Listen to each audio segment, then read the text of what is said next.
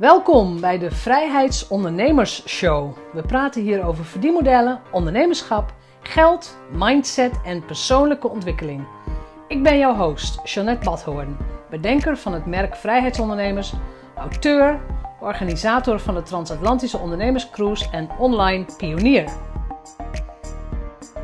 Vandaag aflevering 89 en vandaag praat ik met een van mijn business buddies, Lou Niestad. Natuurlijk in de auteursmaand. Lou is schrijver. Ze leeft schrijver. Ze kan alleen maar schrijver zijn. Dat gaat ze ook uitleggen. Um, ik ken Lou goed. Ze is twee keer mee geweest op mijn vrijheidsondernemerscruise. Uh, we zijn een keer samen naar een conferentie in Amerika geweest.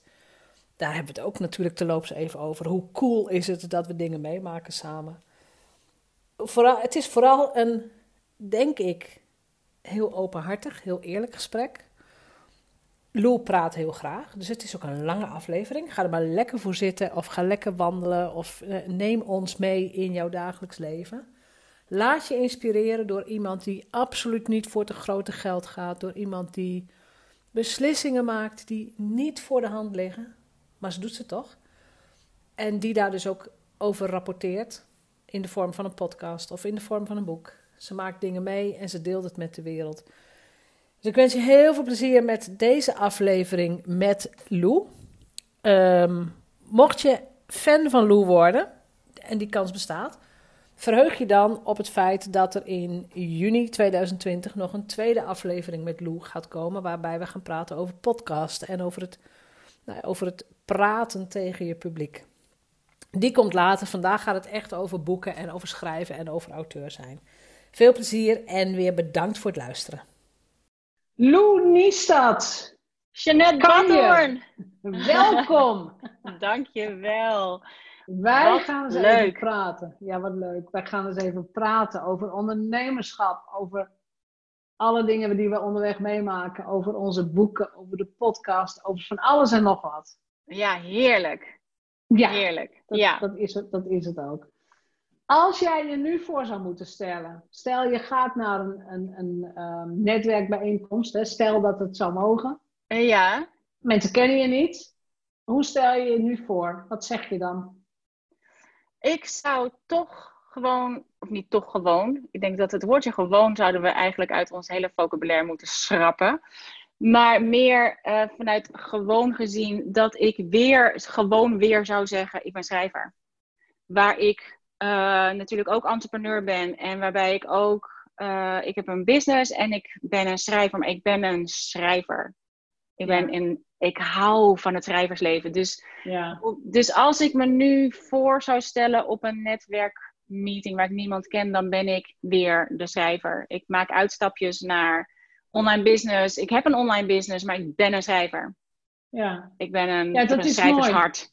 Ja, dat is mooi. Vanuit jouw identiteit ben jij gewoon schrijver. Want ja. wie, wie, zou jou, wie zou jij zijn als je helemaal geen boeken meer, of helemaal gewoon überhaupt niet meer zou schrijven? Dan zou ik niet weten wie ik ben. Nee. Ik schrijf. Ik schrijf wat, wat mist er dan? Uh, dan? Nou, mijn pen is echt mijn beste bondgenoot. Dus of ik schrijf voor boeken, of dat ik schrijf in mijn journals of in. Ik haal alle informatie met mijn pen naar boven. Mijn pen is als het ware gewoon mijn, mijn, mijn, het universum op speed dial. Ja. Ik kan met mijn pen een vraag stellen en het antwoord krijgen. En dat doe ik met mijn pen. Het is mijn medium, zal ik maar zeggen, om ja. informatie naar boven te halen waarvan ik niet eens weet dat ik het weet. Magic, dat is wel mooi wat je zegt, pen. hè? De magic pen. Want ik haal informatie naar boven waarvan ik niet eens weet dat ik het weet. Ja. Beschrijf dat dus. Wat gebeurt er dan? Um, nou, het hangt natuurlijk helemaal af van de vraag die je stelt. Want daarmee, kijk, op het moment dat je een vraag gaat stellen aan jezelf, bijvoorbeeld je loopt vast in je boek, als het voor een boek is, of je loopt vast in je business, je loopt vast in je leven, je loopt vast. En de enige vraag die ik hoef te stellen met mijn pen is: wat is de volgende stap?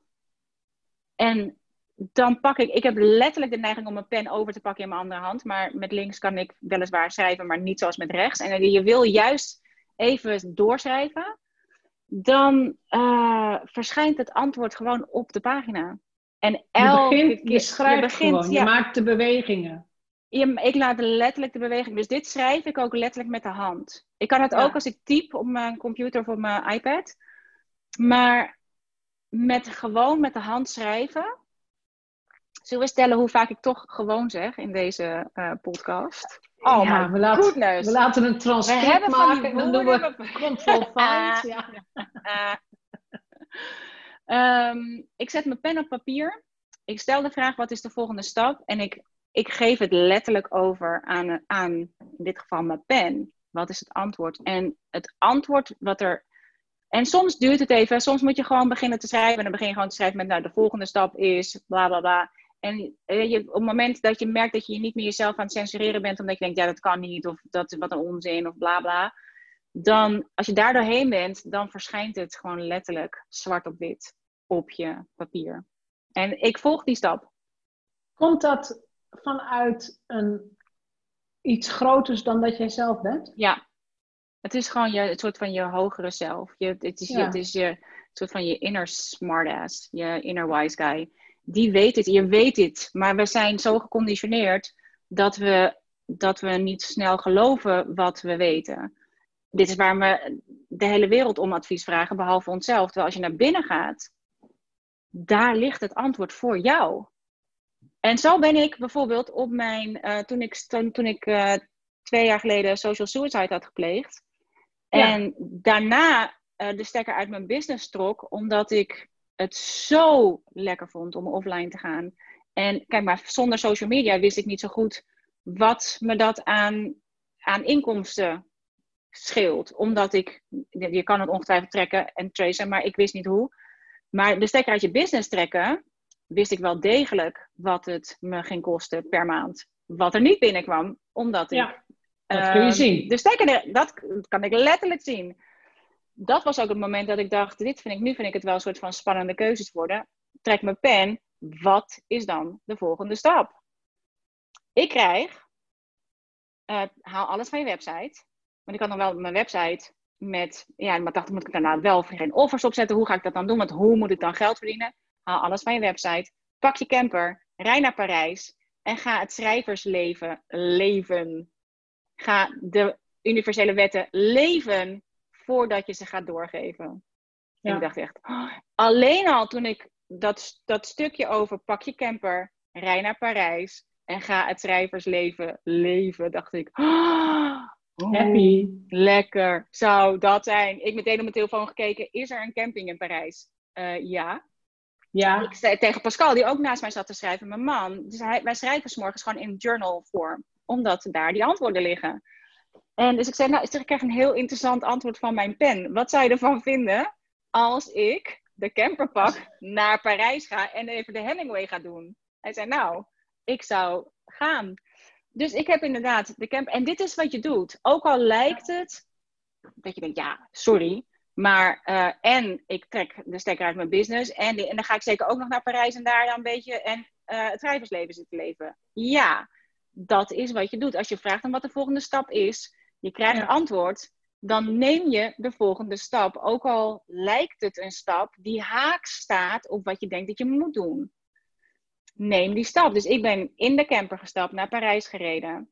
Ik ben de Hemingway gaan doen. Gewoon in, in cafés gaan zitten schrijven en tekenen. En ik klapte uit elkaar van pure joy. En van vrijheid. En de- dat ik dacht, "Ah, hoe lekker is dit? Als dit is wat ik wil doen. Gewoon in, gewoon, ah, in cafés. in cafés zitten schrijven en tekenen. in Parijs. Daar word ik zo gelukkig van. Dan moet ik echt mijn eh, idee over succes bijstellen. Want Dat- ja, dat, dit precies, dat- is wat voor is mij dan. succesvol is. Want als dit is waar, wat ik niet doe, omdat ik bezig ben een succesvolle business te bouwen, of om succesvolle boeken te schrijven, of eh, om succes te hebben, maar ik heb het leven niet, omdat ik daar zo mee bezig ben. Terwijl ik het leven, ik wil het schrijversleven leven. ja, ja. Ik wil het doen, ik wil erin zijn.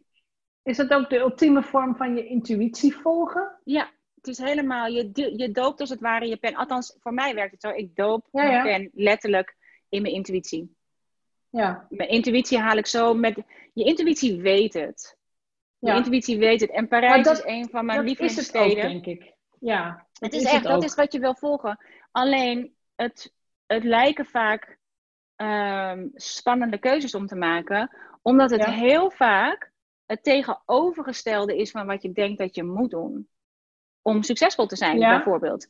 Of dat je denkt wat je moet doen, welke stappen je zou moeten zetten om je boek af te krijgen. Welke stappen je zou moeten zetten om ehm, die course online te krijgen. Of wat ook je, je businessmodel is. Het staat zo vaak haaks daarop. Ja. Maar het ligt er altijd. Ik had het van de week ook. Ik had, ik had zo'n zin om mijn kinderen te zien. En ik dacht, nee, nee, nee, ik moet schrijven, ik moet aan het werk. Nee, nee, ik ga... Maar ik dacht, ja, come on, weet je. Ik dus stel mezelf dan de vraag, wordt dit een had ik maar? Denk ik, aan het eind van mijn leven had ik maar ehm, even doorgezet en even dat hoofdstuk afgeschreven? Of denk ik, oh, had ik maar meer tijd doorgebracht met mijn kinderen? Het laatste graag. Dus Ja, ik was eerst wist je het al. Ja. Ja, dan weet je het al. Dus ik was eerst mijn ene dochter op gaan halen. Toen zijn we gaan kijken bij, de, bij het nieuwe paard van mijn andere dochter. En we zijn even gaan bij het paardrijden geweest. Enzovoort. Dus ik had met haar een onwijs fijn gesprek in het bos. Waar we gaan wandelen met de honden. Over mijn boek. Vervolgens breng ik mijn ene dochter naar huis. Belt mijn andere dochter. Ze zei, oh, heb je zin om even te lopen? Want eh, hè, dan kunnen we gewoon lekker even in de buitenlucht. Ik dacht, ja, nee, ik moet eigenlijk naar huis. Want ja, ik wilde eigenlijk schrijven. Maar ik dacht, ja, Ja. jemig. Zij zit net midden in de corona shit met, eh, met allerlei eh, toestanden in haar schoonfamilie. Ja. Dus ik dacht, ja, ik wil je gewoon zien. En eh, dus wij hebben eindeloos lang gewandeld in het bos met de honden. Ik had door mijn gesprek met eerst mijn ene dochter, vervolgens mijn andere dochter, tot, volledig de outline voor mijn boek. Ik had precies de missing link waar ik steeds maar. ja. ik dacht, je had ze nodig dat dan doen? Ja. Maar helemaal. Ja. Helemaal. Terwijl je Ja. denkt, ja, ik ben eigenlijk aan het werk. En Ik heb, buffelen. Ja. ja, maar het lag daarin. Dus dat verlangen wat er omhoog komt, volg dat. Want het, en je denkt, ja, maar dat kan niet. We zijn zo, zo geconditioneerd om te werken, om in de actie te schieten, om dingen te doen. Terwijl het heel vaak in het niet doen ligt. Klopt. Heel vaak, en je kunt het voelen, maar je denkt, ja, nee, maar dat mag ik dan wel doen als ik klaar ben met schrijven. Of als ik klaar ben met, met wat ik op mijn to-do-list heb staan. Maar het is echt een to-be-list. Als wat, Ja. ah, wie wil ik zijn? Nou, en als het gaat, ja, ik kan allemaal impact gaan maken op de wereld om me heen, in mijn business en door mijn boeken. En, maar als het erop aankomt dat ik mijn, de, degene waar ik het. Wat ik wil, is dat mijn kinderen en mijn kleinkinderen aan het einde van hun. Of als je aan, als je aan hen vraagt. Wie is voor jou de belangrijkste in je, in je leven? Dat ze blijven zeggen: mijn moeder of mijn nana. Ja. Dat is het. Dan heb Ja. ik alle impact gemaakt die ik heel belangrijk vind. En alles wat. En zij, doordat zij zo stevig staan in wie zij zijn. Doordat we dit soort gesprekken hebben. Doordat we deze connectie hebben. Doordat we family first niet als hashtag hebben. Maar als een, iets wat we doen en wat we zijn. Dat is een echte hashtag. Ja. Het is. En ja, precies. ja. Dus dat maakt zo'n verschil in wie zij zijn. En zij zijn daardoor ook weer in de wereld met een enorm ripple effect van wat zij doen. Dus impact kun je altijd maken, maar maak eerst impact op degene die het allerbelangrijkst voor je zijn. ja. En Maak daar impact ligt- in je, precies. Ja, In je, is in je echt- kleine cirkeltje. In feite. Want ja. het spreidt zich altijd uit. En Ja, jij hoeft klopt. niet degene te zijn die de miljoenen eh, bereikt. Nee. Het, uiteindelijk gebeurt dat toch. Uiteindelijk gebeurt dat doordat je degene waar je impact op hebt. Je kunt veel beter diepe impact maken op een kleine cirkel, die vervolgens zo steady in hun zijn zijn, dat zij Ja. weer een enorm effect hebben op hun cirkel. En het is echt een. een eh, Ik dacht, ik ga de millimeter movement beginnen. Met, daar wilde ik eigenlijk eerst over schrijven, de millimeter movement. Ja, dat- daar heb ik je eerder over gehoord. Daar ja. hebben wij elkaar Ja. al eerder over gesproken. Ja, Omdat het, ik dacht, als ik, ik kan mezelf, als ik mezelf daaraan help herinneren, dan denk ik, het is genoeg. Je doet echt genoeg. ja. Kleine stapjes. En dat heeft ook misschien te maken met jouw, volgens mij is het tweede boek, hè? Les is luxe. Ja, ook. En, maar ook mijn eerste boek, Groot en Meeslepend Leven, een ode aan dagelijkse sleur. Dacht ik, waar is de sleur? Als ik de hele tijd aan het werk ben om impact te maken op de wereld om me heen, maar ik het allerbelangrijkste er overheen stap, Omdat ik mezelf steeds vaker hoor zeggen: nee, schat, sorry, ik heb geen tijd. Uh, huh? Wat is hier? Tuurlijk, jij bent, je bent niet 24 uur, zeven dagen in de week. Um, alleen maar met je kinderen of met je kleinkinderen bezig. Ik heb ook heel graag een eigen leven, maar ik wil ook heel graag tijd voor mezelf en alleen zijn. En, Ja. Dus het is gewoon zo'n goede om dat te blijven volgen. En wat Kun je je nog herinneren? gebeurt, Dat... Ja, ga door.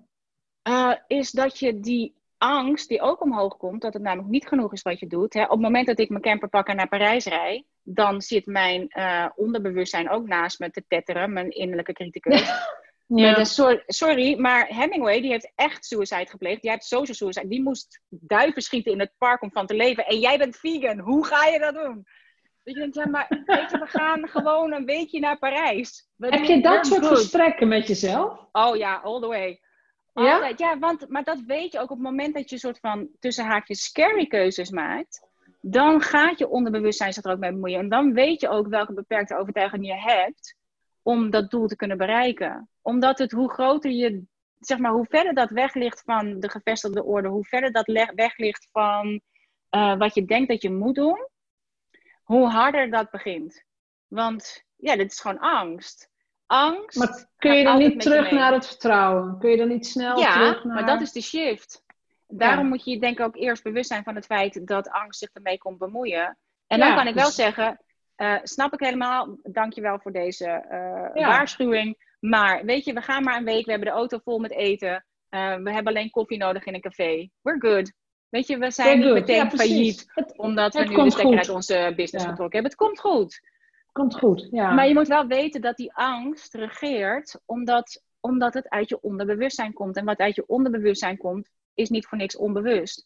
Dus Nee, het klopt, gaat, maar dit die is angst, het, angst, die angst is er altijd. Het maakt niet angst uit is er of je, altijd. er, ehm, of je er wel of niet aan toegeeft. Als je, er, als je er aan toegeeft aan angst, ik heb zelf het idee, maar het is allemaal psychologie van de koude grond, dan wordt het alleen maar erger. Dan wordt het alleen maar moeilijker en dan wordt het alleen maar zwaarder. En voor je het weet doe je iets waar je niet gelukkig van wordt en dan ga je sowieso richting, eh, richting een burn-out of wat dan ook. Ja, en dan heb je misschien wel Ja. al het succes waar je aan, eh, achter, achter aan het eh, najagen was. Ja, en dan word je niet Maar gelukkig. als je het zo omdoet, dan heb, je, dan heb je de joy al, dan heb je de vrijheid. Want wat heb je aan vrijheid van het schrijverschap of van aan de vrijheid van een entrepreneur zijn, als je de vrijheid niet kunt nemen? Omdat je Ja. voelt dat je altijd aan het werk moet. En zeker als je, als je en boeken schrijft en een business hebt, dan is er altijd wel wat te doen. Dus je altijd wat wil- te doen. Ja, dus het, het, Ja. als, maar als je doet wat je, als je echt doet wat er aan je trekt en als je jezelf de ruimte geeft om het lekkerst eerst te eten en de rest voor later te bewaren in plaats van andersom. Wij, zijn, wij worden opgevoed, maar je moet eerst eh, zeg maar bewaren het lekkerst voor het laatst. Ja, Why? het laatst. Ja, why? Want dan heb je Want- geen honger meer. Nee, Nee. terwijl als je het Ja. lekkerst eerst hebt, dan zit je echt, oh man, dit is zo lekker. Nou, en als je dan geen honger meer hebt, dan is het helemaal niet erg, want ja, dat was toch niet zo lekker. rest is dan niet lekker. En ja. dat geldt ook voor het schrijven. Ik schrijf tussen vier en zes morgens. Ja. Heel veel mensen vinden dat eh, nogal vroeg.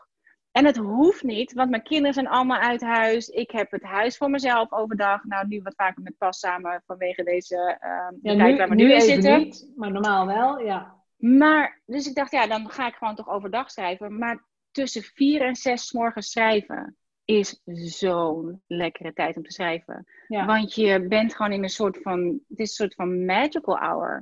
Het ja. is, en ook omdat ik schrijf van 4 tot 6. Daarna ga ik met koffie en al weer terug naar bed met pas. En dan gaan we in gewoon journal schrijven. En even praten over de dag die er aankomt.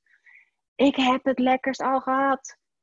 De En buit je hebt- is precies, binnen. ja. Ik heb Ja. het lekkerst al gehad. En de rest van de dag en de rest van de dag ben ik ook bezig met schrijven. Ofwel in mijn hoofd, ofwel met verzamelen van informatie. Ofwel wat dingen uitproberen. Ofwel eh, de, de vision boards maken voor mijn hoofdpersoon. Ik ben voor het eerst van mijn leven fictie aan het schrijven. Wou En- net zeggen, we gaan ook nog over je boeken hebben natuurlijk. Ja. Maar dit is zo lekker, want daarna doe ik alles fluitend. Al die dingen, dingen die je toch moet doen. Ja, Ja. die doe je daarna gewoon fluitend, want de buiten Ja. is al binnen. En als je het andersom doet, dan is er nou vrijwel nooit ruimte over om het nog te doen. Nee, maar dan ga je er ook tegenaan hikken. Maar volgens mij Ja. is dat ook wat Brian Tracy bedoelt met Eat That Frog. Dus eerst, en gelukkig vind je het ook heel leuk, maar eerst, je moet eerst dat stuk doen wat gewoon veel werk is. En waar Ja, je maar dat vind ik wel interessant. nodig hebt. Dat vind ik dus wel interessant, want ik eet die frog dus niet eerst. Ik neem gewoon eerst het spijs uit mijn, uh, uit Ja, mijn paasbrood. Eat, eat, Eat the frog. biscuit. Het gaat eigenlijk meer over doe eerst wat je niet leuk vindt. Ik denk nee, fuck that frog. Want ik ga eerst doen wat ik echt, echt leuk vind om te doen. En waar ik echt Ja. heel blij van word. En die frog, jongen, die gaat daarna kwakend achter me aan. Want ik doe heus wel wat die frog wil. Alleen niet eerst. Ik heb hem Die niet frog. als, als frog. Ik heb hem meer als. Ik heb hem meer geïnterpreteerd als. Doe die klus die meteen gedaan moet worden in je bedrijf. Niet als iets negatiefs. Het Oh, is niet zo van begin met de boekhouding. Dat, dat- zo zie ik hem. Ik zie hem echt als: oké, dit maakt impact of dit is wat je wilt. Moet je daarmee beginnen.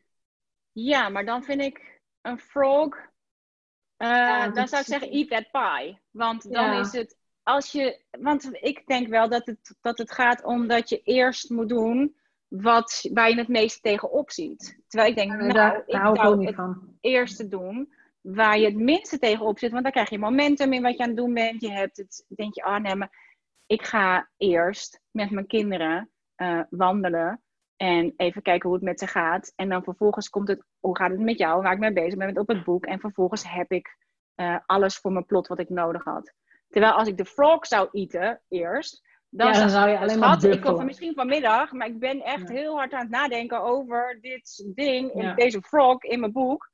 En die moet ik eerst even opeten, maar dan, als ik nog tijd over heb, dan ga ik met jou even zwerven. Misschien moet je Brian Tracy even een update sturen. Ja, Brian. Ja. Ja. Brian? Brian, fry that frog. Fry that frog. Ja. Ja, en wat is de vegan variant eigenlijk op die frog? Van een kikker. Ik heb geen idee. Ja, precies. Nee. Het is wel mooi.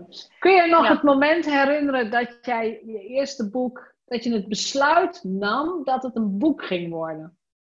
Nou, ik moet je eerlijk zeggen, ik ben zo'n eh, bevoorrechte schrijver. Ik ben gevraagd om een boek te schrijven. En Ja, maar, maar waarom? Leg omdat. dat principe uit. Nou, dit is ook waarom het zo belangrijk is om te volgen wat je het liefst wil doen. Want ik had op een gegeven moment ervoor gekozen om thuis te blijven met de kinderen. Want die kinderen die komen dus elke keer weer opnieuw terug. Family first is voor mij dus niet alleen belangrijk voor de family, het is belangrijk voor mij. Toen ik ging, besloot om thuis te blijven met de kinderen terwijl ik voor de klas stond. Toen ben ik gaan tekenen en schrijven over het leven met mijn kinderen. Ik dacht, ik wil gewoon het liefst, het allerliefst thuis zijn met de kinderen. En toen ben ik daarover gaan tekenen en schrijven. Gewoon in, de, onze, in mijn agenda of in ons gezinsjournal. Ja. Ik dacht, ik wil, die kinderen die, die groeien als kool en die zijn voor je het weet zijn ze uit huis. Ik wil hierbij zijn. Daar ben ik over gaan Ja. tekenen en schrijven. En eh, ik wilde dat vastleggen. En dat werden mijn agenda's. En helemaal in het begin van Facebook eh, was het nog de vraag van wat heb je gedaan? Nou, ik liet elke week mijn agenda zien. Dit is wat we hebben gedaan. En daar stond in een simpel leven goed geleefd met mijn kinderen. En voordat ik eh, eh, in het onderwijs zat, was ik model. En ik zat door Facebook nog gelinkt met iedereen die in de modellenwereld zat, of in de bladenwereld, zou ik moeten zeggen. En ik werd benaderd door iemand die ik ken over een interview voor de Glamour. Zij wilde voor de Glamour een productie doen over ex-modellen met een nieuwe passie. Of ik daarover wilde, hè, of ik daar mee wilde doen. Maar natuurlijk. Ja. Dus ik heb daar een shoot voor gedaan. Eh, Het ging over mijn tekenen en schrijven. Door degene die me daarvoor geïnterviewd had, Alice Beijers, die stuurde me twee maanden daarna een mailtje. Ze zegt, ik ben bij Cosmos Uitgevers. En ik Ja. ben een recensie aan het schrijven over een boek waarin illustraties zijn. Ik moet zo aan jouw werk denken. Vind je het goed als ik eh, jouw contactgegevens hier achterlaat? Ik zeg, ik denk er even over. Ik zei, joehoe! Natuurlijk. Nou ja, oké, vooruit. Ja. Eh, ik, ik kom erop terug. Ehm, nu.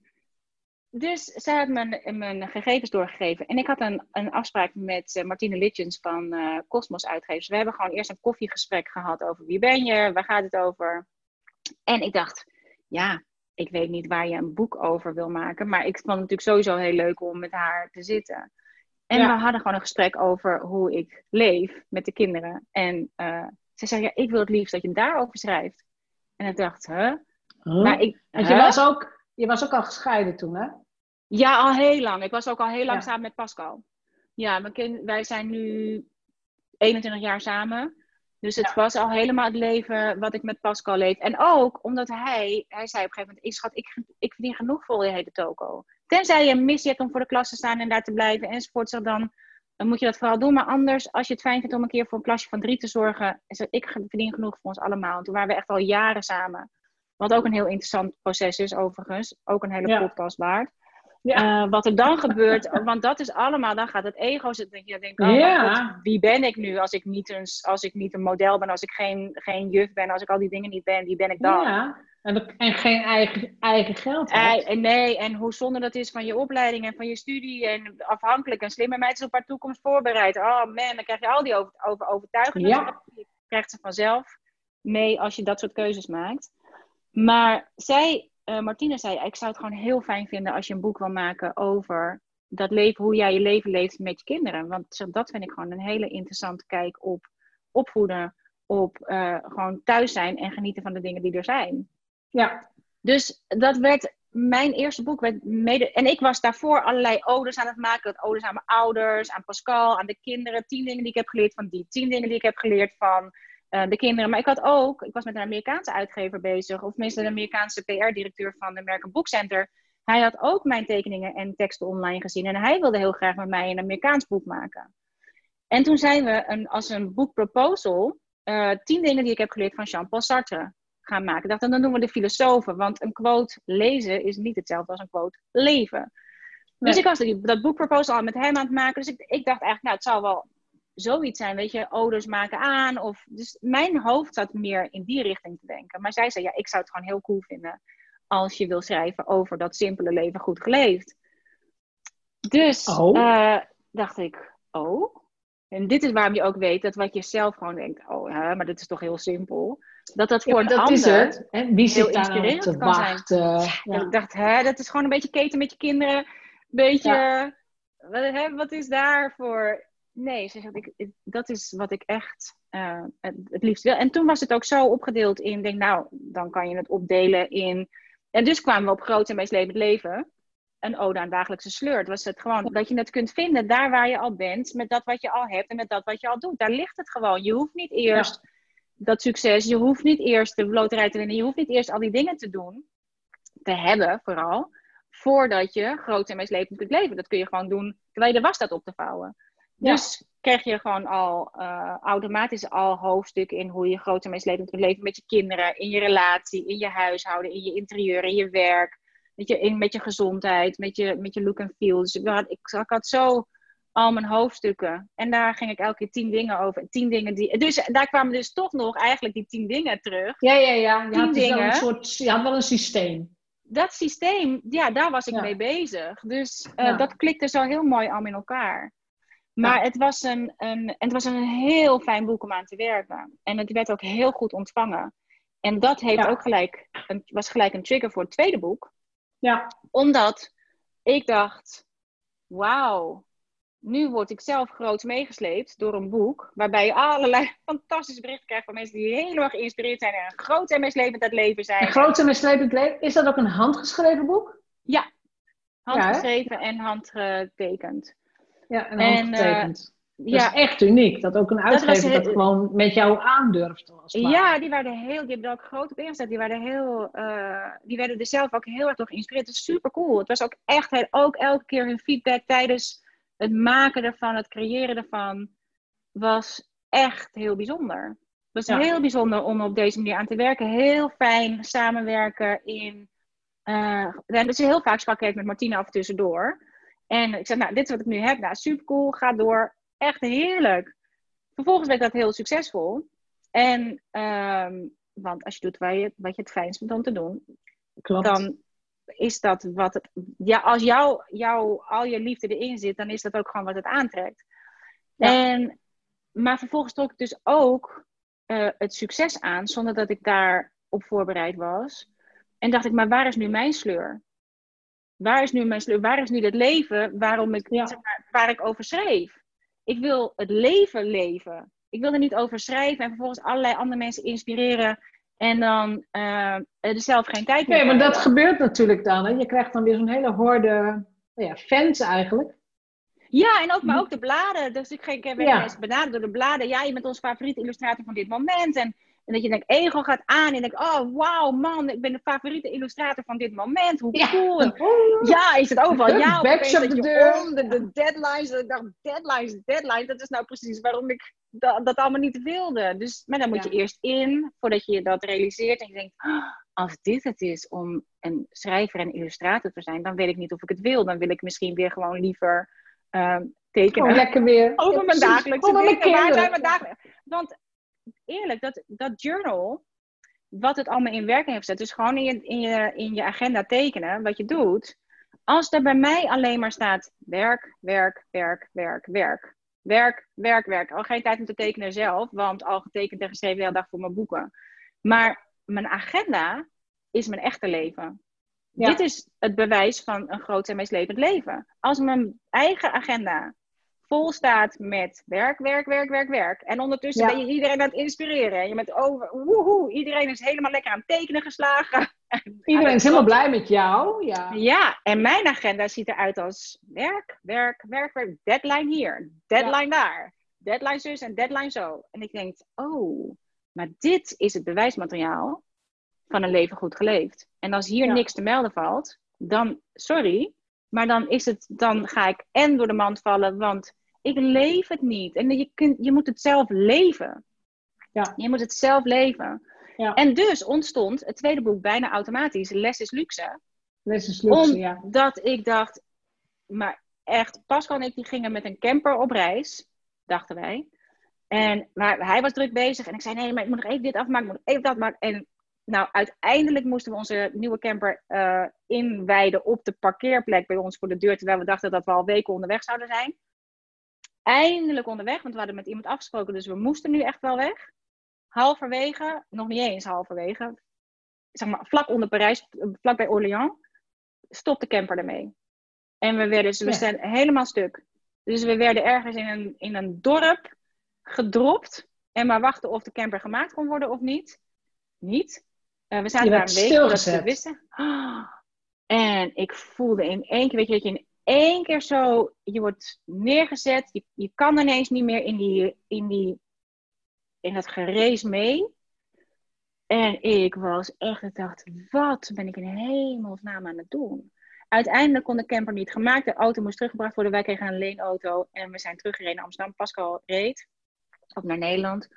En we stopten halverwege bij een, eh, zo'n benzinestation waar het absolute chaos was. Er was alleen nog één klefbroodje van wat dan ook. Ik dacht ik, maar god, moet je ons nou zien hier met al dat gegraai en al dat ge... Ik heb de hele weg naar huis zitten schrijven. En ik had het ene idee naar het andere idee. Dacht ik, dit is les. Is, ik wil terug naar. Ik wil best. Een, het schrijversleven leven vind ik heerlijk. Ja. Maar ik wil al die spullen, al die dingen waar ik geen tijd meer voor had. Want, nou, bestel maar pizza, want ik heb geen tijd. Eh, kan jij even met de honden lopen, want ik heb geen tijd. Eh, ik, ik heb geen tijd, ik heb geen tijd, werd ineens mijn mantra. En ik dacht, maar dat is nou precies waarvoor ik gestopt Wat was. je niet wilt. Ja. Precies. Dus dat ontstond vanzelf. En ook daar was de uitgever, ik heb wat dat betreft echt een fantastische uitgever. Die, dus ik ging met haar zitten. Ik zeg, nou, zeg, dit is wat er doorkomt. Ik weet niet of je er wat mee kan. Ze zegt, nou, het zou gewoon aan de gang gaan. Ja, En- begin maar. Ja. En ik wist zelf van dat boek helemaal niet waar het over ging. Wist ik bij Groots en Meest Levend Leven precies alle hoofdstukken vooraf. Want die kon Ja. ik zo, en dan kon ik eigenlijk, had ik een soort kapstok, kon ik zo alles aan ophangen. Maar bij Les is Luxe wist ik hem, wist alleen maar dat ik dat die eerste stap, wat is de eerste stap? Terug naar, naar een simpel leven. Al die spullen er weer uit, gewoon tijd om dingen te doen. Weet je, alles was weer dichtgeslipt. Dus ik heb het gewoon stap voor stap voor stap gedaan. Ik dacht, ik ga gewoon vastleggen waar ik, wat ik, eh, waar ik tegenaan loop in mijn dag. Dus als ik aan het opruimen ben en ik kom acht afstandsbedieningen tegen, dan ga ik acht afstandsbedieningen tekenen. En dan denk ik, oké, nou, om alleen maar te kijken, oké, hier kom, of ik kom geld in een laadje tegen, omdat er nog allerlei dingen in liggen die, waar statiegeld op zit, of waar, eh, weet je, pasjes, weet ik het. Ja. Ik dacht, ik Ja. ga gewoon vastleggen wat ik tegenkom met dat, met dat ontspullen en dat declutteren van mijn space en mijn leven. En ja, in je leven, uiteindelijk klopt. Ja. werd dat een boek. Maar ik wist Ja. de hele weg daarheen niet waar het over ging. En dan ik Maar dat, op, vertrouwen.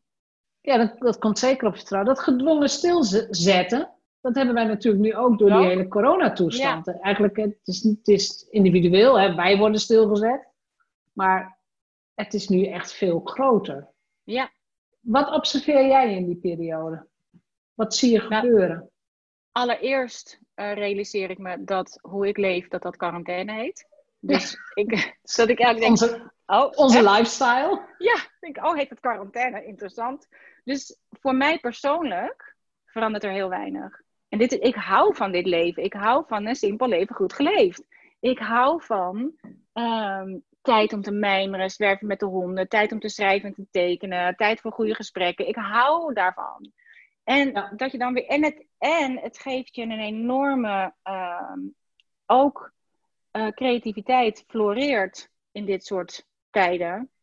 En Ja. hetzelfde als je bij Checkpoint Charlie gaat kijken in Berlijn. En je ziet hoe inventief mensen zijn om van Oost naar West-Berlijn te kunnen komen. Hoe creativiteit. En dan hebben ze, er zijn nog letterlijk doodsangsten voor als je gepakt wordt. Of, hè, en wij zitten nu Ja. in angst. Voor een groot gedeelte. Of als je je door angst laat leiden. Eh, maar dan met een ei.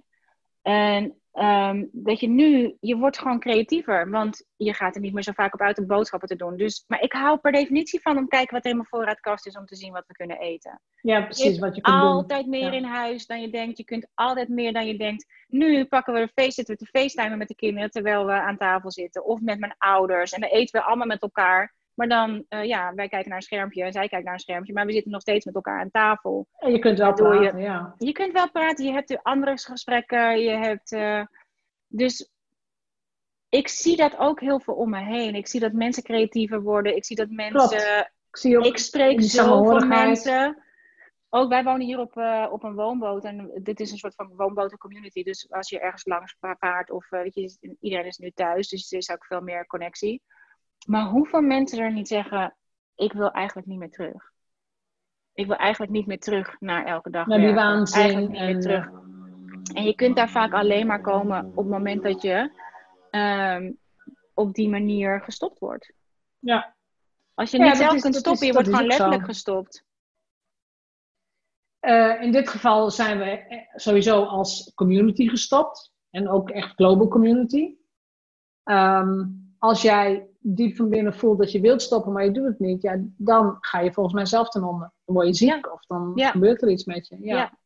Ja, en, Dus- en je hebt niet waar je echt naar streeft, namelijk de joy Nee. en de vrijheid ervan. De, het Nee. plezier ervan. Want je Nee. denkt dat je het zal hebben als je daar bent. Ja. Maar als je eerst dat moet hebben om dat te kunnen ervaren en dat te kunnen voelen, dan span je het paard achter de wagen. Terwijl als Ja. je dat nu al hebt, met dat wat je al hebt, met dat wat je al doet en daar waar je al bent, dan heb je al wat je zoekt. Namelijk, geluk ligt daar. Geluk is een bijproduct. Ja. Het is een bijproduct van dingen. Geld is een bijproduct van dingen. Geld is een gevolg inderdaad. En geluk, Ja. ik heb zelf het idee, het is niet eens een bijproduct. Dat is iets wat ook gewoon in je zit. Dat is iets Als wat je je ervoor aan kunt kiest om dat geluk te volgen. Als je ervoor kiest voor wat je, Ja. dat je durft te kiezen voor dat wat je het liefste wil doen. Ook al lijkt dat ehm, alsof je business dan ten onder gaat. Ook al lijkt dat alsof je dan eh, tegen de stroom ingaat. Of dat je, maar daar ligt het echt. Dus bij mij ligt het keer op keer op keer. Gewoon midden in mijn gezin. Gewoon midden met het zijn met die kinderen en die kleinkinderen. En midden in de gesprekken, midden in de, in de chaos. Daarin, daarin ligt het voor mij. Ja. Dus elke keer als ik. Eh, want je, je, je raakt toch constant ook weer van dat pad af. Constant ga je toch weer streven. Constant ga je toch weer. Want inmiddels ben ik weer op social media. Je moet jezelf heel goed. Terwijl ik daar bijna twee jaar weg was. En dit is wat onwijs interessant was. Maar daar kunnen we, gaan wij het zeker over hebben. Want wij gaan ook nog even hebben over podcasten. We gaan het ook over een- podcast hebben, ja. En dat heeft me In ook een volgende aflevering. in Dus- een volgende aflevering. Dus wij mogen straks wij mogen daar weer over praten. Maar dat heeft ook zoveel. ehm weet je, op het moment dat je gaat doen wat je het allerliefst wilt doen, komt de volgende stap vanzelf. En dan ga je Ja. die doen. Je kunt niet zien waar het heen gaat, maar je kunt wel zien wat er aan je trekt. En dan heb je al dat gevoel wat je hebt, dat je denkt dat je hebt als je dat succes hebt. Maar daar ligt het niet. Want dan ga je het ook niet voelen als je het succes wel hebt. Is het, dat is hyp- hypothetisch, hè? is het ook niet zo dat je op een bepaalde manier een stuk succes gevoeld moet hebben om te weten, oké, dit is het niet? Zeker, dat denk Anders- ik wel. Ja, want ik kan Ja. me heel goed voorstellen dat heel veel mensen zeggen, ja, je hebt makkelijk praten, want je hebt al een boek en je hebt een man die geld verdient. uh, uh. dat ken ik ook. Maar ik, ik, bedoel, ik ben pas, ik, ik kan pas terug naar bepaalde dingen als ik mezelf ook heb gedwongen misschien om wel een droom achterna te gaan of om wel iets te gaan doen wat niet heel erg, ehm, nou ja, misschien binnen je comfortzone ligt. Ja, nee, maar dat denk ik ook. Want toen mijn eerste boek, uh, ik was met een Amerikaanse uitgever bezig voor mijn eerste boek, om mijn eerste boek te vertalen. En dat waren, waren al heel ver in de onderhandeling daarover. En het ging alleen nog over hoe krijgen we fysiek de tekeningen naar Amerika, zodat, want het is allemaal handgeschreven, eh, handgetekend, handgeschreven. Uh, dus het ging, was een logistiek, was, we hoefden alleen nog een soort van logistieke uh, keuzes te maken. En de kerstvakantie zat ertussen en ze zeiden van na de kerstvakantie komen we terug en dan gaan we even kijken hoe we dit uh, gaan doen. Na de kerstvakantie kwamen ze terug met een mailtje. We're so sorry to say, maar we gaan het toch niet doen. Want dat was precies in het moment dat we naar de e-boeken gingen. En ze zeiden, we, we weten zeker dat als mensen dit als fysiek boek zien, dat ze letterlijk en figuurlijk meteen verkocht zijn. Maar we durven het niet aan als e-book. En ik dacht op dat moment, in eerste instantie dacht ik, huh?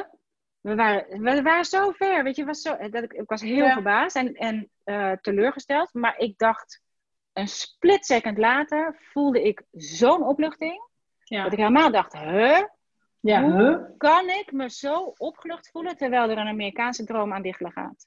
Hoe kan dat? Dus ik heb mijn pen getrokken en eens eventjes te raden gegaan met wat, hoe, kan, hoe kan ik me zo opgelucht voelen terwijl er iets niet doorgaat waar, wat bovenaan mijn droomlijst stond. Ik denk, hoe kan ik me dan zo opgelucht voelen? Omdat mijn pen, ik ben, niet, zeg maar, ik ben de schrijver in mijn persoonlijkheid, maar er zit ook een moeder in mijn persoonlijkheid die denkt, oh man, hoe lekker. Die kinderen zaten in het eindexamen, ja, hoe lekker. We kunnen gewoon aan de tekentafel of aan de keukentafel, zij kunnen hun huiswerk maken. Ik kan me gewoon concentreren op lesjes luxe, wat ik toen aan het schrijven was, zonder dat ik ook hoef te vertalen, zonder dat ik het nog een keer hoef te schrijven. Mijn zwierige zwerver, die dacht, hoe lekker. Ja. kunnen eindeloos zwerven met die honden, er is tenminste tijd ik dacht, oh, wat lekker. Ik hoef niet dat hele social media circus in. In Amerika is het natuurlijk allemaal nog veel groter dan Veel erger, ja. Ik voelde zo'n opluchting. Dat ik dacht, wauw, ik heb mezelf gewoon geen één seconde afgevraagd of dit is wat, je, wat ik wil. Ja. Dus je moet inderdaad toch eerst iets doen of erachteraan gaan om te kunnen ontdekken dat het het... Of om te ontdekken dat het wel is, of om te ontdekken dat het niet is. En dan kies je gewoon weer opnieuw. Maar ik vond dat zo interessant. En ik stuurde mijn uh, Amerikaanse uitgever een mail met als antwoord op zijn mail dat het niet doorging. Ik zeg, nou, the weirdest thing just happened. In mijn grote mislevend leven heb ik het over tien zonderlinge zielen. Onze meerdere, zeg maar, al die persoonlijkheden die we hebben, die ook allemaal aandacht willen. Ik zeg, nou, zeg twee van de tien, die waren blijkbaar geïnteresseerd in deze deal. Bezige Betty en mevrouw Meer die wilde heel graag um, uh, dit Amerikaanse avontuur. Maar acht van de tien, die staan hier te jubelen dat we meer tijd hebben, meer dit hebben, meer dat hebben. Zeg, dus, en, en ik heb het idee, ik voel me alsof ik een soort fraudeur ben, omdat ik dan zelf alleen maar aan het werk ben enzovoort. En ondertussen het niet kan leven. Ja. Zij stuurde me een mail terug. Hij zegt, ik heb nog nooit zo'n fantastische mail gekregen op een afwijzing. En uh, hij zei, en maak je geen zorgen over dat je het idee hebt dat je door de mand gaat vallen. Hij zegt, want van al mijn auteurs is alleen Eckhart Tolle, die Eckhart Tolle van The Power of Now, de enige van al mijn auteurs. En ik zat gewoon met dezelfde uitgever als Eckhart, wat voor mijn collega. Ja, als Eckhart. Schrijver. Ja. Hij zei, hij is de enige van al mijn schrijvers die het echt leeft. Die het echt 100% leeft waar hij over schrijft. Dus zeg, daar hoef je geen zorgen over te maken. Zeg maar, uh, blijf, op de, blijf op de hoogte houden van wat je aan het doen bent. En ik heb nog contact met hem. En ik ben nu weer met hem. Hij zegt, oh, maar stuur me ook wel even in het Engels. Want ik ben in het Nederlands aan het schrijven. Als zeg maar, doe wel even ook iets in het Engels. Laat me even zien. Ik heb zulke coole uitgevers overal. Maar zelfs dan, ook als het niet doorgaat, dan is het, kan je weer even een, een, een dubbelcheck doen bij jezelf. Is het wel waar ik heen wil? Ah, is dat wel wat ik wil? Precies, opluchting is een hele belangrijke emotie. Ik heb het dit jaar ook gemerkt, hè, dat mijn internationale cruise heb ik volledig afgezegd. En ook daar voelde ik opluchting. Ja. Ik denk, oh, ik, hoef daar dus niet eens over na te denken. Ik hoef, ik hoef er niks mee.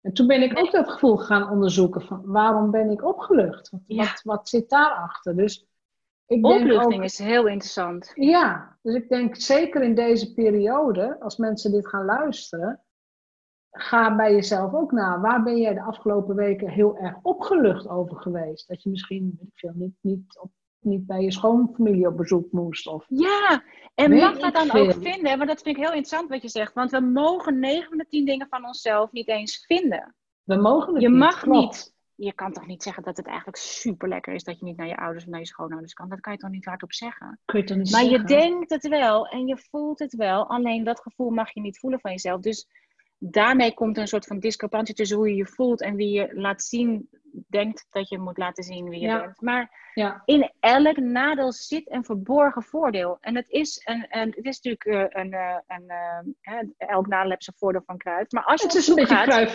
Ja. het is nogal Cruyffiaans. Om, om omgekeerd is trouwens ook waar. Elk voordeel heeft ook een nadeel. En dit is, als je je daar bewust van bent, dan kan je zo in dat magische midden komen. Want daardoor ga je niet streven. Want je weet dat dat voordeel van dat, al dat succes heeft een nadeel. Dus als je daarheen gaat en ziet niet doorgaat, denk je, ja, maar dan heb je dus ook dat nadeel daarvan niet. En omgekeerd precies hetzelfde. Als je in het nadeel terechtkomt, dan denk je, ga, als je in het nadeel terechtkomt, dan ga je op zoek naar het voordeel Ja. als je streeft naar het voordeel, als je je van tevoren inschat wat daar het nadeel van is, dan kan je ook veel makkelijker voelen vooraf, voordat je die stap zet. Ja, maar is dat het waard? Is dat het waard? Wat houdt dat Ja, letterlijk dat- in voor mijn leven? Wat, hoe Precies, ziet dat, dat is eruit? soms heel erg lastig, vind ik in elk geval heel lastig eh, in te schatten van tevoren. Ja. Het- als je een bepaalde droom hebt of een bepaald beeld, van oh, het lijkt me cool, zoals in jouw geval, cool om een boek op de Amerikaanse markt uit te brengen. Dat Ja, beeld, dat jouw boek daar ligt, en dat, dat, is, dat, is, dat is betoverend. maar serieus, maar dus daardoor, maar het is dus ook letterlijk verblindend. Het is ook is verblindend. dus letterlijk verblindend. want je vraagt je op dat moment, ga je volledig met hetzelfde als dat ze zeggen, ja, maar je bent mijn favoriete, eh, favoriete illustrator van dit moment, dat je niet even afvraagt, denk ik, ja, maar dat kan jij misschien wel vinden, maar jij wil van mij dat ik een hele ehm eh, menigte met mensen ga tekenen. Ik weet niet of je wel eens hebt gezien hoe ik mensen teken, maar dat ben ik niet. Ik ken er veel meer die dat heel makkelijk kunnen. Nee, jij bent van de objecten en zo. ik ben van de objecten. Ja. Dus, maar ja, nee, maar ik ben de favoriete illustrator van dit moment. Dus ja, ik- dat, en dus ook als je in de eerste instantie aangeeft van... hey, supercool dat je me vraagt, maar eh, ik weet niet. eh, mensen tekenen is niet helemaal mijn eh metier. Ja, nee, maar je bent onze favoriete illustrator van dit moment. En wil je het niet alsjeblieft proberen? En ik denk, wat... wat- ik denk, oh ja, ik ben de favoriete illustrator. Oh ja, oh ja, ik ga dit Ja. proberen. En je zit eindeloos te... Eindeloos, Te eindeloos. frutten, ja. ja. En het lijkt Ja, maar dat is heel belangrijk, dat je dat, dat, je dat ook van jezelf, dat je dat ook accepteert van jezelf. Ja, Ja. En dus ook, dus echt eh, al dat verblindende aan, aan praise en, en eh, dat is verblindend. Daar moet je echt even, dit is waarom welke job we ook hebben, of het een schrijver is, entrepreneur is, eh, een, een ondernemer, wat je ook doet. Het is allemaal een inside job. Je moet Alles. naar die inside job. Het is echt een inside job. Want daar A liggen daar jouw verlangens en jouw dromen. Ja. En die moet je even onderzoeken om te kunnen kijken, hé, maar komt het overeen met wat ik nu aan het najagen ben? ja, klopt. En, eh, maar het, was, het is wel, het, het zijn de beste leerscholen, omdat nu, nu ben ik ook bezig nog steeds met mijn Amerikaanse uitgever. Misschien voor dit boek. En we hebben het gehad over Les is Luxe, hetzelfde probleem. Ik heb een, nog een boek geschreven met mijn dochter. Ja. En, ehm, en ik kan zelf ook voelen of iets wel of niet klopt. Ik heb nu klein, weet je, het, ik hou ook van het, van het leven hier en van de dingen daar. Weet je, dus het is allemaal niet Word je er beter in, naarmate je meer naar je eigen gevoelens en Ja. eh, verlangens durft te kijken? Ja, gelukkig wel. Ja. Gelukkig Ja. wel. Maar het blijft wel echt een. eh, dit is omdat zoveel opgeslagen ligt in dat onderbewustzijn. Dus het is vaak Ja. sneller dan jij. Het is een soort van pistolenpaaltje die gelijk zijn revolvers heeft getrokken, voor je het weet. Ja. ja. En je moet je echt, dit is waarom je echt even stil moet zijn. En ik neem zelf altijd de, de, de metafoor van het vliegen. Dat als je, in, mijn, vader en mijn broer zijn allebei piloot. En als je, eh, als je gaat taxiën, eerst gaat de deur dicht, je taxiet op je gemak naar de startbaan. Op de startbaan stopt die kist nog één keer helemaal full stop maakt die. Helemaal. Voelt ook echt even, Ja. dat je denkt, En dan sta je nog even te momenten. wachten. Ja, je hebt nu momentum. Ik zou zeggen, ga. Maar ze stoppen nog één keer. Doen nog één laatste check met de, met de eh, verkeersstoren. Uh, zijn, waar gaan we heen? Gaan we daar hebben we genoeg gehad? Hebben we alles? Ja, we zijn klaar. En dan gaan ze de full force in. En dan verbruiken ze al, nou, ik geloof meer dan een kwart van de, van de tank die ze aan, aan brandstof bij zich hebben om omhoog ja. te komen. Ja. Wat ik doe, als ik niet uit. Dus ik maak voor mezelf eerst een full stop nu. En in die full stop maak ik, ik check in met mijn eigen verkeerstoren. Uh, hallo, uh, breaky breaky. Slow, ja, het is dat slow down to speed up. Uh, ja. Maar serieus, om dan even die laatste check te doen. Oké, waar ben ik nu onderweg naartoe? Wil ik daarheen? Hoeveel brandstof gaat dat kosten? Heb ik genoeg brandstof aan boord om dit te doen? En, want ik heb de neiging, als ik niet uitkijk, dan hangt mijn deur nog open bij, het, uh, bij de gate. Ik race, denk, oh, nog niet iedereen, huppatee, de deur hangt nog open. Hoezo gordels? Nee, over de, over de, de rotgang over de taxibaan. En ik ga in één keer de startbaan op en wauw, erin. En dan halfweg achterkomen ik denk, uh, hmm, ofwel mijn brandstof is op, Ofwel, uh, ik heb, uh, um, ik ga ergens heen waar ik helemaal niet heen wil. Dan denk ik, kom ik ja. hier nou? Omdat of mensen kunnen je niet volgen. Ja. Nee, dat is ook onderweg. Ze zijn helemaal niet aan boord, want ik ben al lang weggescheurd bij de gate vandaan. ik heb ook geen bemanning bij me, dus je moet alles zelf doen.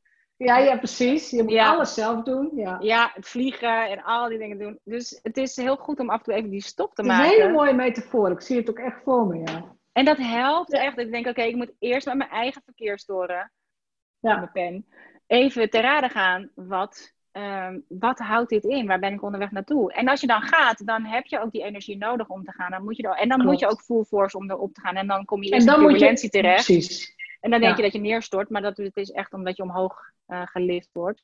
Dus het, het is ja. een... Um, dat is ook uh, een mooie metafoor. Turbulentie is ook nodig om er te komen. Ja, Terwijl jij je denkt, nou, maar God, naar beneden, maar je gaat omhoog. Ja, maar je hebt ook gewoon onderweg rocky roads of wat dan ook ja. nodig om, om überhaupt vooruit te komen. Ja, en dan, ik gebruik vliegen heel vaak als metafoor. Want ook, zeg maar, als ik naar L.A. vlieg, naar mijn zus, vloog. Uh, ja, nu even, even niet. Uh, dan stap ik in Amsterdam in. Ik stap in L.A. uit. Die weg daar naartoe, in dit geval hoef ik niet te vliegen. Ik hoef alleen maar te zitten. Ik kan daar tekenen, schrijven, werken, van allerlei dingen doen.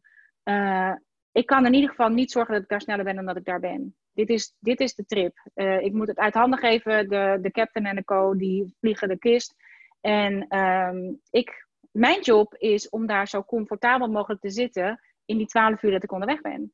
Ja. Ik kan het niet sneller laten gaan. Ik heb die afstand nodig. Mijn enige job is ervoor te zorgen, oké, hoe zit ik zo comfortabel mogelijk? Misschien moet ik een kussentje meenemen. Misschien kan ik achterover zitten.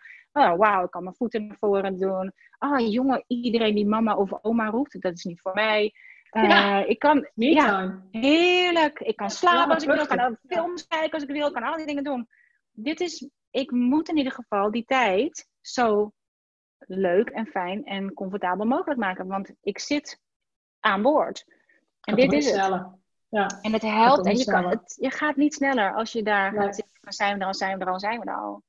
En als je op die manier ergens instapt, of je nou zelf moet vliegen of dat je aan boord bent en je moet gewoon wachten, dan, um, dan liggen er zoveel voor het oprapen. Dit is zo'n goede oefening in ja. nemen zoals ze komen de vragen die erbij komen kijken, de, inderdaad de, de, angst voor turbulentie of andere dingen. Of ik heb echt zo vaak al echt magical flights gehad daardoor. Omdat je toevallig net naast iemand zit die toevallig net iets nodig heeft van wat jij toevallig net, waar jij toevallig net Precies. over hebt. Ik, ik, heb het, ik weet niet met wie ik het erover had. Ik had het eerder met iemand erover. Ik ben dol op lange afstandsvluchten. Gewoon 10, 11, 12 uur. Ik vind het helemaal best. Ik ga gewoon ja. lekker zitten. Als ik maar alleen ben. Ik heb het liefst ja. alleen. Ja, niet ja. met al die kinderen die ook wat van je moeten, maar uh, ik vind het heerlijk. Ja. ja. En nu een, even om jouw boekendeel af te ronden, non-fiction. Ja. Waar gaat het ik over? Nu, ik ga nu fictie schrijven, hoe vind je dat? En nu ga je non-fictie, ja. Nee, ik heb altijd iets... non-fictie gedaan. Precies. Non-fictie heb ik gedaan. Ik ga nu fictie schrijven. Je gaat nu en... iets verzinnen. Ik ga nu iets verzinnen. Het is zo cool. Heb je al een plot en zo? Ja, daar ben ik nu helemaal mee bezig. Tenminste, dat is de. En ook, uh, ik heb, ik heb, nou, daar kunnen we met de podcast over hebben, nog een podcast met uh, mijn freedom writers, Roos, Roos ja. Slikker en Roanne van Voorst. En zij schrijven ook fictie. Zij schrijven non-fictie en fictie. En, uh, maar goed, hij past ook hier, want het gaat over schrijversleven. Wij, schrijven, wij schrijven over ja. het schrijven. Ja, ja. En zij schrijven ook fictie. Dus ik heb superleuke gesprekken met hen over het schrijven van fictie. En het is zo'n andere vorm dan non-fictie Oh ja. schrijven. Ja, Maar het is zo'n leuke vorm. En ik ben ineens aan het schrijven voor kinderen, voor jongeren. Dat ik dacht, hè? Wait a minute, hoe dan? Dat volg je weer, dat plan. En dat komt doordat Pascal een stukje voorlas uit de krant over dat er op dit moment voor jongeren, het ging in eerste instantie over de basisschool en ik ben nu voor iets hoger, maar daar begon het wel, daar begon ook het idee. En dit is waarom je al die ideetjes moet volgen. Terwijl ik dacht, life is what happens to you while you're busy making other plans van John Lennon. Ik dacht, oh, ik ga een non-fictieboek maken over de universele wetten enzovoort enzovoort.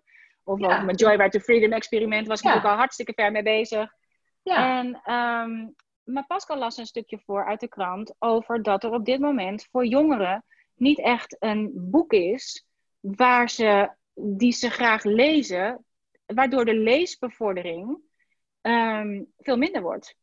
Want er is op dit moment niet een, een Harry Potter of een, een, een, eh, weet ik veel, een nieuwe, eh, wat is het? De, En dan heb je het over van vanaf, vanaf 12 jaar of zo? Dan heb je, dit ging al in principe over basisschoolleeftijd, dus dan heb je het over, nou zeg even kinderen van 8 tot 12. Die Ja, eigenlijk nog veel moeten lezen. Maar er Ja. is niet echt op dit moment iets waar ze zich helemaal eh, op stuk lezen. En op dat moment dacht ik, oh wauw, wat is het lezen dus ook afhankelijk van wat er aangeboden wordt aan, voor kinderen. Omdat Ja. het al een uitdaging is voor kinderen om überhaupt te lezen, omdat we alle devices hebben, omdat we Klopt. eh, afgeleid zijn. Lezen is vies woord hoor, hier in huis. Het is Lezen onbegrijpelijk, wordt, maar... wordt steeds minder gedaan. En dus Ja. ook door kinderen op basis, omdat er gewoon niet echt een verhaal is. Dus op dat moment kreeg ik een soort van hele download van een, een serie voor kinderen over, in dit geval wel over de universele wetten, waar ik gewoon ook over aan het schrijven ben. Over als je volgt wat er, hè, die hele joyride, wat er gebeurt als je dat volgt.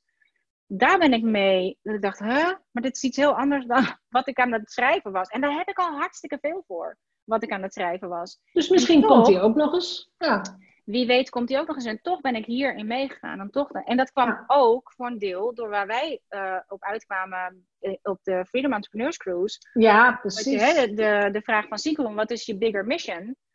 Dat ik uitkwam op onderwijs en opvoeding. En ik dacht, hé, hey, Ja. maar wat ik nu aan het maken ben, gaat daar eigenlijk helemaal niet over. Wat ik nu aan het maken ben, wel. Althans, in een vorm die ik zelf totaal niet zag aankomen. Maar ik dacht, ik, dat kind, en nu wordt het wat meer de tieners, maar zelfs dan, het kind is de gemene deler tussen de ouders en de scholen. Ja. Het kind is wat we alle, zowel de ouder als de onderwijzers, het voor ogen hebben. Wat, eh, ik dacht, dit kind kan zelf lezen, leesbevordering, hoe heerlijk. Maar ik kan er een lesmateriaal aan koppelen voor de docent. Ik kan een lesmateriaal, of zeg maar een handleiding aankoppelen voor de ouders. Zodat je het ook kunt doen met je kinderen. Maar het kind kan het Ja. ook zelf doen. Ja, Maar het is wat- cool. En, maar wat je ze leert, hè, jij, zegt de universele wetten. Ja, Ik weet niet of iedereen die nu luistert weet wat het zijn. Nee, dat kan ik me ook heel goed voorstellen. En het, het, eh, misschien dat er meer, dat wel al meer mensen bekend zijn met de wet van aantrekking. Dat is een hot De wet van aantrekkingskracht. Ja. Ja, en universele wetten zijn wetten eh, die neutrale wetten zijn, zoals de wet van, van eh, zwaartekracht. Een neutrale wet is die werkt voor iedereen. Wij moeten ons aan de wet houden, want eh, de wet van zwaartekracht maakt geen uitzondering voor niemand. Nee. Niemand valt omhoog.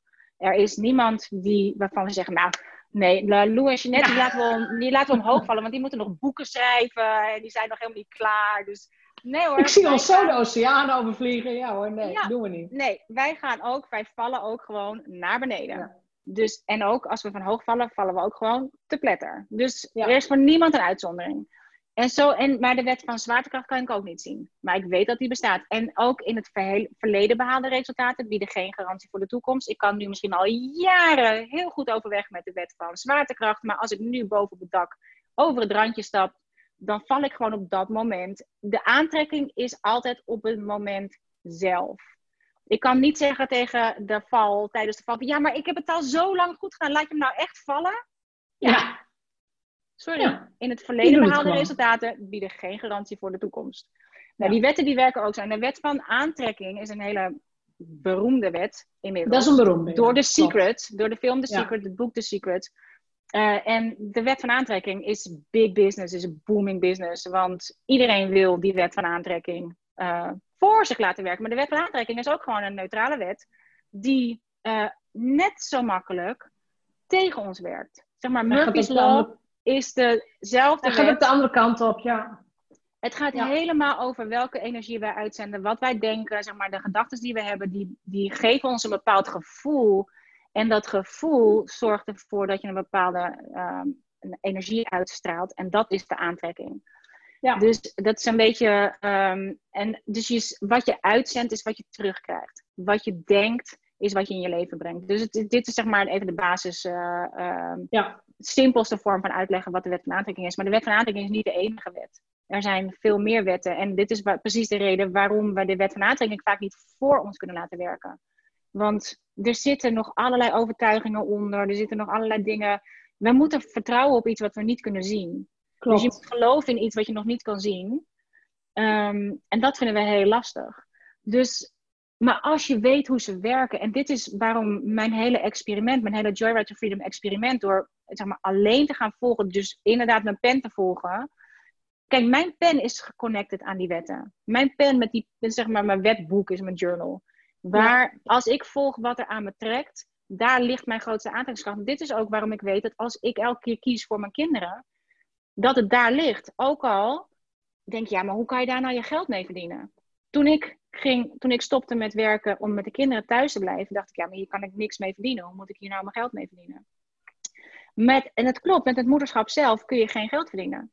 Maar door het tekenen en schrijven over het moederschap, dat heeft geleid tot die boeken. Dat heeft geleid tot mijn business. En daar kan je wel degelijk je geld mee verdienen. Ja. Alleen je kunt het niet vooraf zien. Dus als je doet wat draai je trekt. Dus zeg maar, dit is een beetje hoe die wetten werken. En denk, hoe fijn zou het zijn als je vooraf, als je dit weet. Kijk, wij moeten nog heel veel ongedaan maken. Maar als je jonger bent en je wordt zo opgevoed. Dit zijn je overtuigingen. Je overtuigingen die uit je onderbewustzijn komen, zijn letterlijk Klopt. overtuigingen waar je wat aan hebt. Die niet beginnen te gillen naast je eh, als je eh, eh, in je camper stapt en naar Parijs rijdt. En die, maar die naast je zit te zeggen, woehoe! Dat is echt waar ik heen wil op dit moment. En die niet, dat je niet zo geconditioneerd bent. Nou, tenminste, dat je goed geconditioneerd bent, laat ik het zo zeggen. Nou, je- dat, dat, precies, dat je de goede, de goede dingen doet.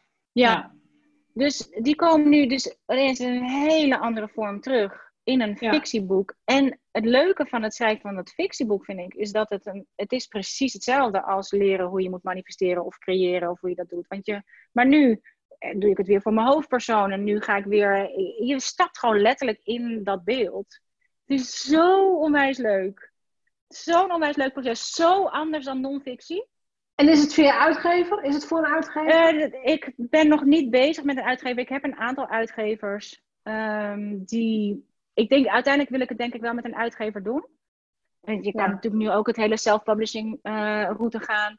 Maar ik wil in vrijheid schrijven. Dus dat betekent dat ik eerst wil, wil onderzoeken. En, wil onder en ik heb sowieso een uitgever die heel graag wil dat ik een boek ga schrijven over opvoeding. En dat om een of andere reden ben ik dat ook steeds aan het uitstellen.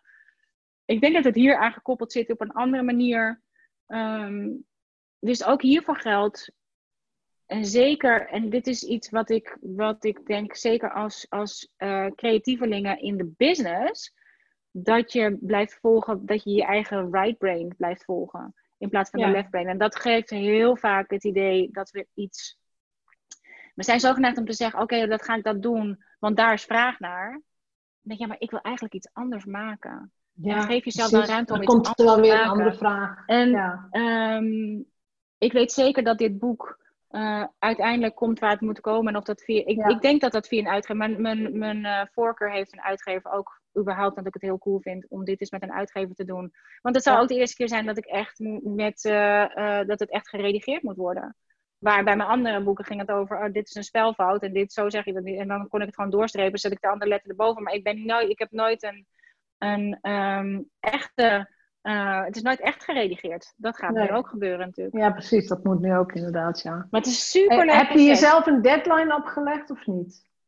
Ehm, in die zin, nou, ik ben nu vooral bezig met de outline ervan, met, het- met, met, met het bedenken van het plot, mijn, het onderzoek aan het doen naar mijn personages. Ehm, maar als ik het in een schooljaar mee wil laten. En, maar dat hangt dus heel erg vanaf, want voor de gewone uitgeverswereld moet het heel snel klaar zijn dan. Ja. En dat, dat weet ik niet. Dus het kan ook zijn dat ik eerst een ronde eh, zelf doe, omdat het dan veel sneller kan. Zodat het Je bedoelt september, september mee kan. Ja, ja, Niet ja, nu precies. hoor, Nee, nu, dat- nu, september, volgend jaar september. Nee. Maar ja, dat maar dan moet het ook al vinden, eh, zoals ik het nu, zoals het nu zich aan het ontvouwen is. En het ontvouwt zich gewoon letterlijk voor je. En dat Ja. is met, vind ik met elk boek, maar in dit geval is het, eh, ik voel me nu veel meer een schrijver dan bij het schrijven van non-fictie. Wat heel gek is, want in beide gevallen ben je een schrijver. Ja, je bent in. Ik snap wel wat je bedoelt. Ik snap wel wat je bedoelt. Bij non-fictie put je uit je kennis en doe je Ja. research en nou, dat geef je dan door op jouw manier. Ja, Bij fictie wordt er inderdaad van jou verwacht dat je het zo opstelt dat het, het moet allemaal logisch zijn. In de zin van Ja. je kunt niet persoon A, eh, weet ik veel, eh, blauw als lievelingskleur laten hebben en twee dagen later is het rood. Ja, het kan nee, wel, je moet wel, nee, net als in de film, je moet, Moet wel iemand hebben die even met Ja, meekijkt of het nog klopt. Ja, Het moet in de, in de tijdslijnen moeten allemaal kloppen. Het, het- voor mij klinkt het ook veel, veel ingewikkelder, fictie. dus veel, ja, maar het is onwijs interessant, vind ik. Want ik wist Ja. helemaal niks van fictie schrijven. Maar Door Roos en Rowanne heb ik sowieso natuurlijk de leukste gesprekken. Ik ben me aan het inlezen, wat ik ook erg leuk vind, over hoe Ja. schrijf je literatuur. Ik ga in september bij de Schrijversvakschool een online training doen over het schrijven van jeugdliteratuur. Dat vind ik spannend, want dan denk je, het is opeens, weet je, dan moet je opeens je werk gaan voorlezen. En oh ja, Ja. denk ik, dan oh ga je ja, weer een oh ja. stukje uit je comfortzone. Ja. Ja, maar ik vind het ongelooflijk interessant. En ik zie dus heel veel overlap tussen het uitwerken van je personages en, en, en, ze karakter geven. In hoe je dat ook ehm, voor je eigen leven doet. Hoe je het voor jezelf ook een soort tijdlijn maakt over waar wil ik heen enzovoort. En hoe kom ik daar dan? En wat heel cool is, je bent zelf als schrijver soort van de alwetende verteller. Dus mijn personage in mijn boek weet nog van niks. Maar ik kan dat helemaal alle kanten op laten gaan. En dan ook daarvoor geldt, als je dan gaat kijken naar een plot, dan wil je natuurlijk dat er wat gebeurt. Want het is Ja. bloody boring. Als ik er op, op de eerste bladzijde is al helemaal happy de peppy. En op de laatste bladzijde is er nog happier de peppy. Nee, nee, nee. niks er is er gebeurd drama, toestanden. En je weet dat het goed komt. Dus als je dat voor jezelf ook als een soort van tijdlijn ziet. Ik denk, oké, ik ben nu hier. Ik weet niet, zeg maar, nu is het, voor mij is het universum een soort van de alwetende verteller. Ik ben alleen maar een personage. Ik heb geen flauw idee wat hij voor me in petto heeft, mijn schrijver. Eh, ik ga ervan uit dat het goed komt. Ja. Dus ehm, ik zie wel waar mijn eigen boek eh, eindigt. Maar Ja. ik- voor dit boek heb ik het in handen. En het is onwijs cool. Ja, ik kan Echt me wel leuk. voorstellen. Ja. Ik Ja, vind, ik vind het wel echt een project. Echt eh petje af. Ja, het is echt een project, Ehm, maar het is een. ja. een ehm, eh, en het is heel interessant ook weer, vind ik. Omdat in business, en zeker in de online business, ben je zo gewend dat je een soort van instant, je creëert het en het is er instant. Ik kan een course bedenken en het is er instant. Ik kan, hè, wij hebben nu in de coronatijd de Universal Laws Homeschool gemaakt voor degene die kinderen zaten meestal allemaal thuis. Hoe ga je die kinderen niet zozeer lesgeven als je een les geeft, want je bent nu natuurlijk ook hun juf. Ja, je moet nu alles meester. doen. eh, als je, Maar ja, dit klopt. is ook het perfecte moment om die universele wetten te gaan leven met je kinderen. Om ze zelf te begrijpen, om ze door te geven. Dus dat ontstond ineens. Maar dat is, je kunt dat bedenken op het moment dat we in een lockdown terechtkomen. Komt een idee naar boven. Denk ik, hoe cool zou het zijn als we deze tijd zouden gebruiken om Ja. dit te doen. Precies, en En dat, maar dat is dus inderdaad iets dat zit in je hoofd. Ja, dat, dat kun je gewoon doen. En dat is met Maar- een boek. En dus kun je ook instant, komt ook in, de inkomen blijft ook gewoon binnenkomen. Want je, je hebt iets wat je verkoopt en het komt gewoon binnen via je business.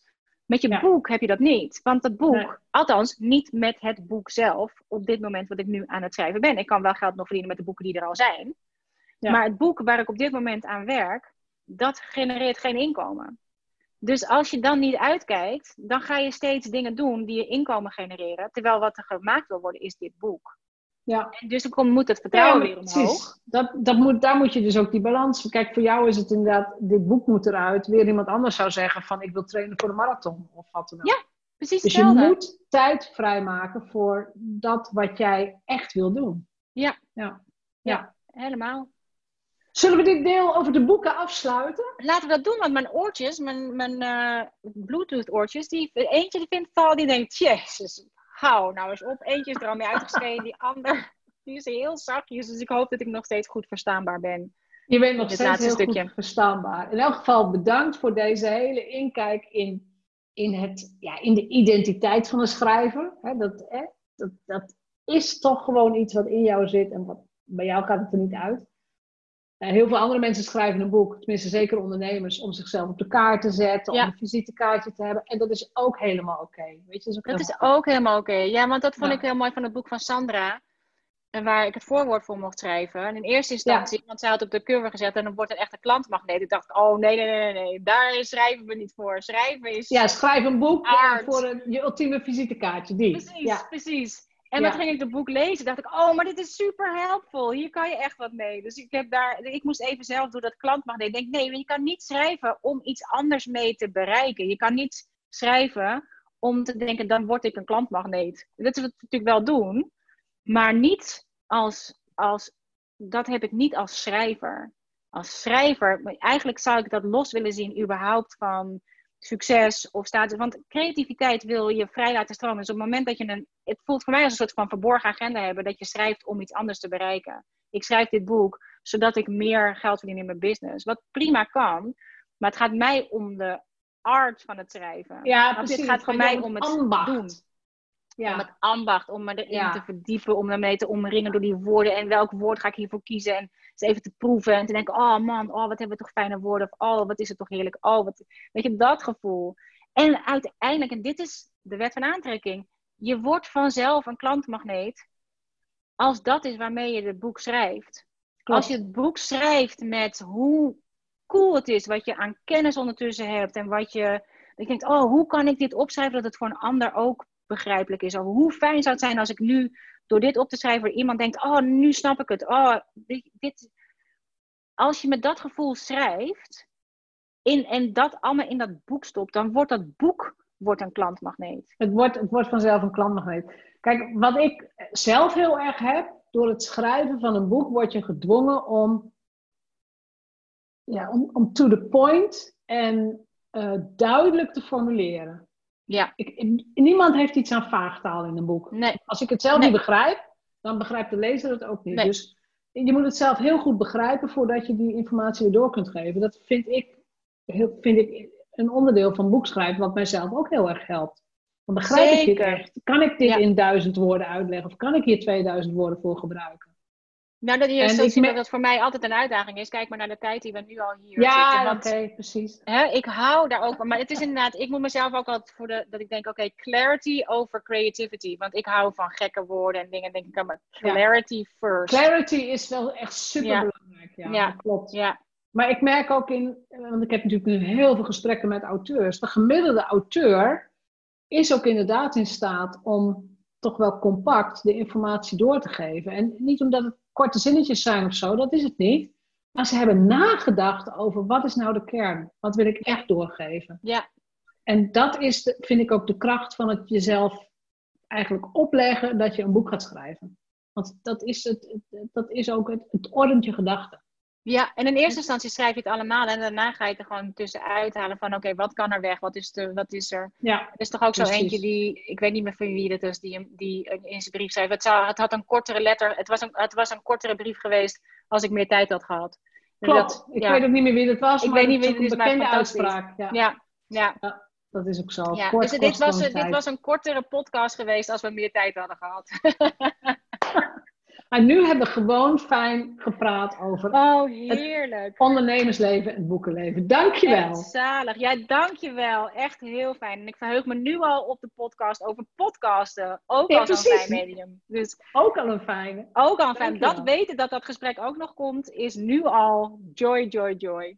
Daar kijken wij naar uit en ik hoop de luisteraars ook. Ja, Ja, ik hoop Helemaal- het ook fijn dat goed. ik even mee mocht in jouw luisteraars, ehm, eh, met jouw luisteraars. Heel cool. Absoluut. Dank je. Dankjewel. Bedankt voor het luisteren naar de Vrijheidsondernemers Show. Geef de show een review op iTunes. Als vrijheidsondernemer werk je waar, wanneer en met wie jij wilt. Dat gun ik jou ook. Ik weet dat het kan. En bij de juiste keuzes is vrijheid ook voor jou mogelijk. Op jouw vrijheid!